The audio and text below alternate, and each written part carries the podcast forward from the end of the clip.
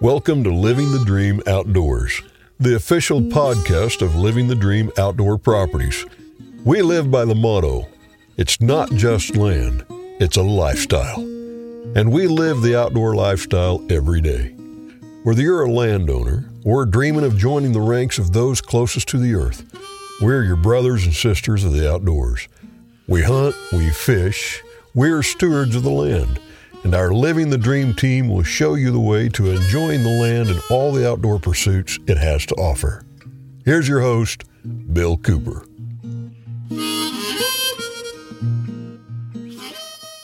Have you ever been bow fishing? If you haven't, you're missing out. It's a great sport all over the United States, but right here in central Missouri, we've got Bryan Wilson from Jerome, Missouri. He has Stained Water bow fishing, and he's been at it for decades. Bryan, I tell you what, if if there's a night that goes by and you're not out on the water, I almost think there's something wrong because you're out there with people. That's a fact. oh man, I see pictures on your Facebook and Instagram all the time of you and your uh, clients with great big carp and gar and buffalo. Uh, and I've been out with you a few times. I know what a grand time it is out there. But Bryan, just give people a little bit of your history. How long have you been bow fishing? Um, right at 20 years. That's a pretty long time. You've seen a lot of fish uh, come in and out of the boat, I guess, over those years. But uh, how long you been doing? Oh yeah, yeah. How long you been doing it as a business? Uh, this will be our fourth season. Fourth season. I actually thought you'd been doing it longer than that, but I know what happened. You're having so much fun with your friends and buddies, and you know, friends invite friends, and you start getting a lot of people wanting to go and in the in the boat and then probably the lights come on and you thought hey i, I could make some money doing this probably and uh, I, know, yep. I know it's been a good business for you must be a good business for you because you run the awful big fancy boat got the latest and greatest equipment and uh, you guys put a hurting on them when you go out Yeah, the best part about it is the people you get to meet. Put a lot of miles on, but you get to meet people from everywhere. I'm sure you do and you've done a little bit of uh, competition uh, uh, tournaments as well haven't you Oh yes, sir. We've shot tournaments down in Florida and of course Missouri, Kansas. Well, I know you guys put on some miles. I've even seen a picture or two with some alligators in, in, in the boat. Are you shooting those things with bow equipment too? Oh yeah, without a doubt. Yep. yeah, biggest one to date so far is eleven six. That's a pretty good size alligator. Uh, I can't imagine. Yeah, he's, he was all right. He was all right. I can't. I, I, well, what do you consider a good one? Well, you get up around that fourteen foot, you really done something. Oh my goodness, that sounds like a big critter to be shooting with a with a bow and arrow. I, I hope you're shooting them more than once. Uh, That sounds like a team sport to me. but back then, yeah, yeah. Right, right here in the south central Missouri uh, area, though, Bryan. What areas do you service? What rivers and lakes? Uh, basically, we cover everything from Bull Shoals, Taneycomo, Lake of the Ozarks, Stockton, Truman Lake. We cover the Osage River. Uh, basically, anywhere you can think of, we cover. Yeah, it sound sounds like it. And I've been on a couple of these locations with you, particularly on the Gasconade, and I think up on the Osage one time. And boy, it's just mesmerizing out there at night when you get on that boat. And of course, you guys have got the latest and greatest lights. You can see so well, but it's always just amazed me at night.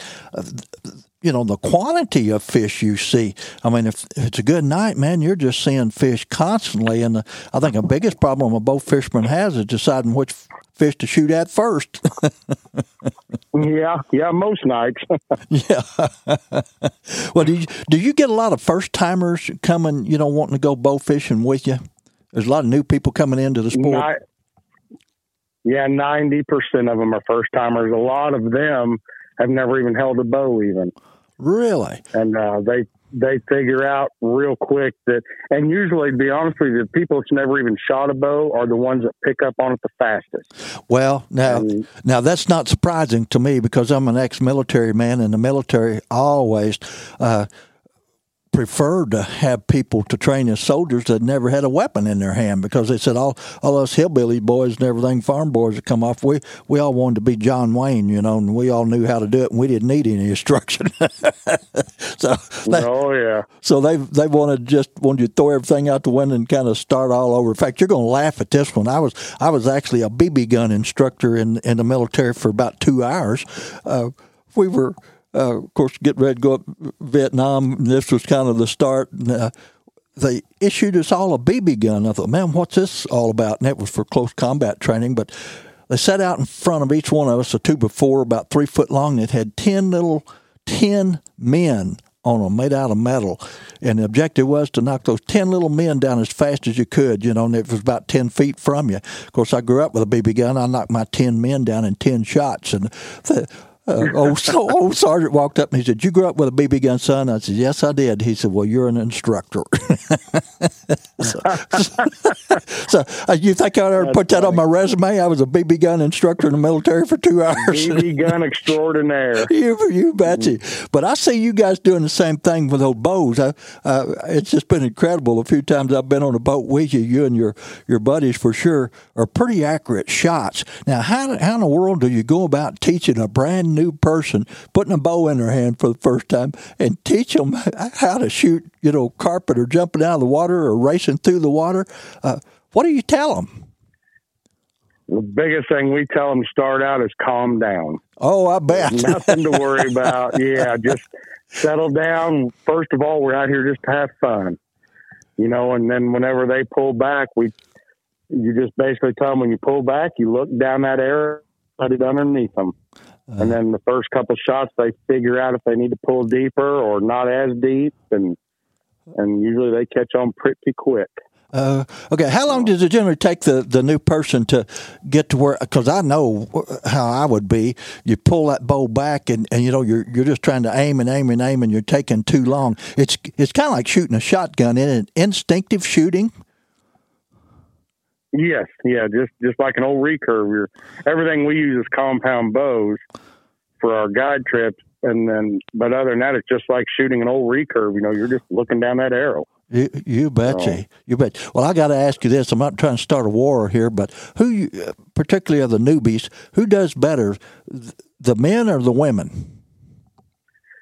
Oh goodness! to be honest with you, the, the women. I figured women. that. I figured that. The men feel like they got something to prove, you know, especially the ones that fish and hunt a lot. You yep, know, exactly. They they they think they got something to prove, and the women they're just there to be there. Half of them. Well, they listen to instructions um, better too.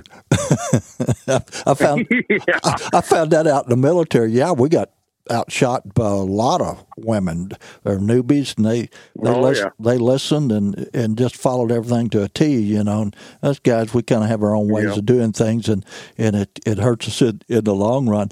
Well, man, I I got to ask you. Uh, Bryan, you know, on some of the shows that talk about cooking sometimes and talk about a lot of wild things that we eat. But I see you guys uh, occasionally you've cooked up gar. Now, what's gar really taste like in in comparison to other fish species, like catfish. You know, everybody has eaten catfish and knows how they taste. How does a gar taste in comparison to a catfish?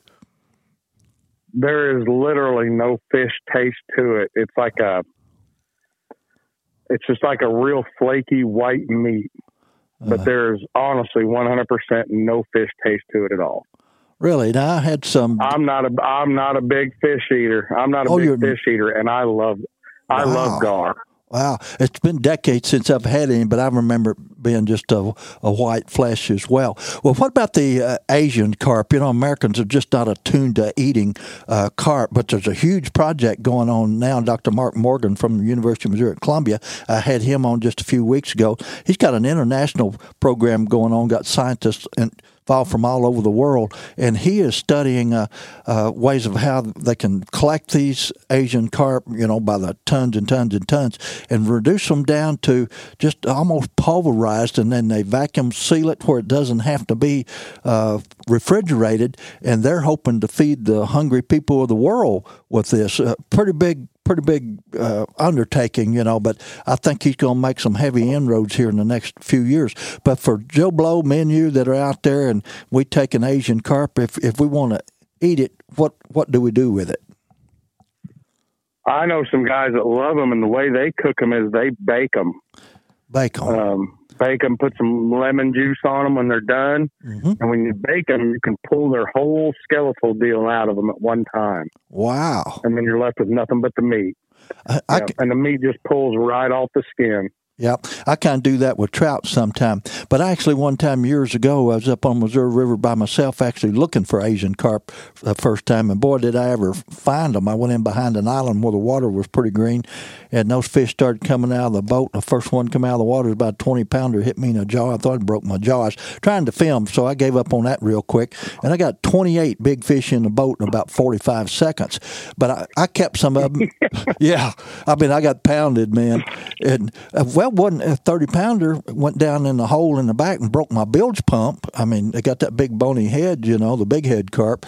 But I did keep some of them and made catfish bait, and I also took. I just cut that back strap out of them, just like you cut a back strap out of a deer, and man, it was pure white, not a bone in it. And I cubed it up in about half inch squares and browned it in a skillet, and I had made. Uh, made up a soup, kind of like a potato soup, you know, and then put that browned uh, um, Asian carp in it. And I'm telling you what, it was top notch. I, I can't believe Americans don't eat more of these things, and it, it'll be a hard try to get it turned around where Americans will really begin to eat them. But the guys that do, man, we've got practically a unlimited food source out there. So, do you guys get after them Oh, with the exactly. you guys get after them with the bows, or just take what jumps in the boat? No, we we like shooting them out of the air. That's we get a lot of people that book them. They're wanting to book. They call them the flying fish, oh yeah, yeah. but uh, they want to shoot them. Well, then, you know, we tell them to try and hold off shooting them in the water because they come right up. They follow your boat with your lights. Right. We'll Right. have them. Then you'll have them just bust out of the water 100 mile an hour into the air. and I always tell them if if you wait till they're in the air, it's going to be like pheasant shooting or trap shooting. Yeah. You know, it just yeah, it's a lot of fun. Oh, it really is. I've been and on you a couple of those got trips. 35 or 40 of them. You got 35 or 40 of them in the boat at the same time you're trying to re-nock your arrow. And yeah. Yeah, I know. Yeah. Tho- Those things are slimy too, aren't they? Of course, I know you got a rough Oh, rough. yeah, they make a mess. Oh, they do. I know you got a rough coat on the bottom of your boat. Otherwise, you wouldn't be able to to stand up. But what great fun, man! And I see this just continuing to develop in in the future because, and it's just quite an experience to be out there and see that many fish, big fish, coming out of the water all at once. If you've never experienced that, man, you need to give it a try the whole bow fishing realm. And of course, you guys uh, get out on the rivers, I know, in the summertime too, and you get a few bugs in your teeth, but you get after uh, uh, carp and buffalo as well. But what's the most common species that you guys bow fish for? Uh, buffalo and gar. Buffalo and gar. I'll be darned. Yep. Well, the buffalo get pretty good size too, don't they? Yeah, we kill a lot of them in the spawn. You know, 50 to 70 pounds. Wow. Uh, yeah, and a lot of people, the best way to eat a buffalo, as soon as they hit the boat, if you want to eat their ribs, their their ribs have the most meat. Yeah. As soon as they hit the boat, you know, cut the ribs out of them in a big slab, Uh huh. and then you take them home, wash them off, and smoke them. Smoke them. Smoke buffalo 'em ribs, smoker. man. Yep. Sound like yep. And then that old big bone will just pull right out of them. Yeah, my my dad. We used to gig them when I was a kid down in uh, Mississippi County, Missouri, in extreme southeast Missouri. My dad, boy, he'd work work on those things with a big old butcher knife, and uh, he'd get big ribs. Of course, we deep fried them. We deep fried all of our, our fish, but smoke does sound pretty good, Yeah. man. Well, man, I tell you what. now, how many? Now, be honest with me. I know you spend a lot of time out there. How many days or nights out of the year do you do this?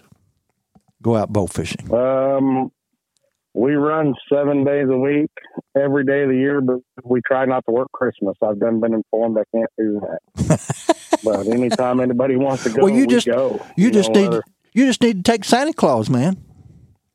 Yeah, yeah, we were still running trips in or on the Osage River because well, from November on to January, even February, the Osage River is the best place in the world to be for grass, carp, and buffalo Man, oh and man, drum. Some of the biggest drum you ever seen in your life will be on there. man. What a trip. What a job. Well, Bryan, we're down to the end of the show here, man. Uh, tell everybody how they can get a hold of you and book a trip. And hey, they'd better book ahead of time because if, if you're thinking you're going to call today and go tomorrow, it's probably not going to happen. So, how they get a hold of you, Bryan? Our phone number is 573 263 8016. We also have a Facebook, Stained Water Bow Fishing, of course. Uh, we got a website. Same thing, you just type in stained water bow fishing charters.com. And then we've also started TikTok videos. Oh. Uh, you can log on to TikTok and type in stained, wa- have stained water bow fishing, and it'll pull all of our videos up. We've been posting to that. Well, yeah, that'd be a great thing for people to do. They get uh, a little bit of an idea of what they're going to be in for. Pure fun. That's all it Yes, is. sir. Yes, all sir. right. Well, Bryan, man, I appreciate you taking the time to talk to me. And you can believe it. Bryan Wilson is living the dream. Now, I'm Bill Cooper, and this has been the Living the Dream Outdoors podcast. The Living the Dream Outdoors podcast is brought to you by Cowtown USA, Alps Outdoors, Cardiac Mountain Outfitters, The Fly Rod Journals, Westover Farms, Scenic Rivers Taxidermy, and Living the Dream Outdoor Properties.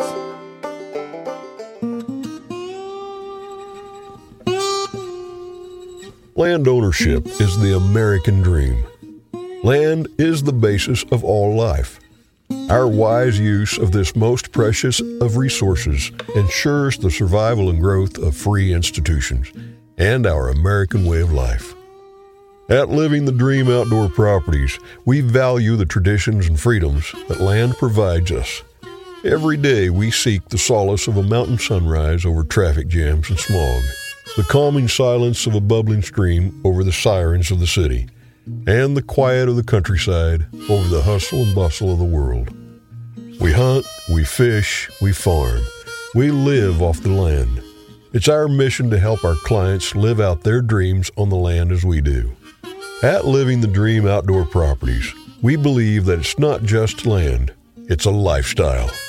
Join us five days a week on Living the Dream Outdoor Podcast as the Living the Dream Outdoor Dream Team explores the most desired outdoor properties in the Midwest and whisks you away to incredible hunting, fishing, and outdoor recreation opportunities. Host Bill Cooper, an inductee of the National Freshwater Fishing Hall of Fame, will be joined by members of the Living the Dream Outdoors team each week as they tell tall tales, unveil tips and tactics, and rub elbows with some of the biggest names in the outdoor world.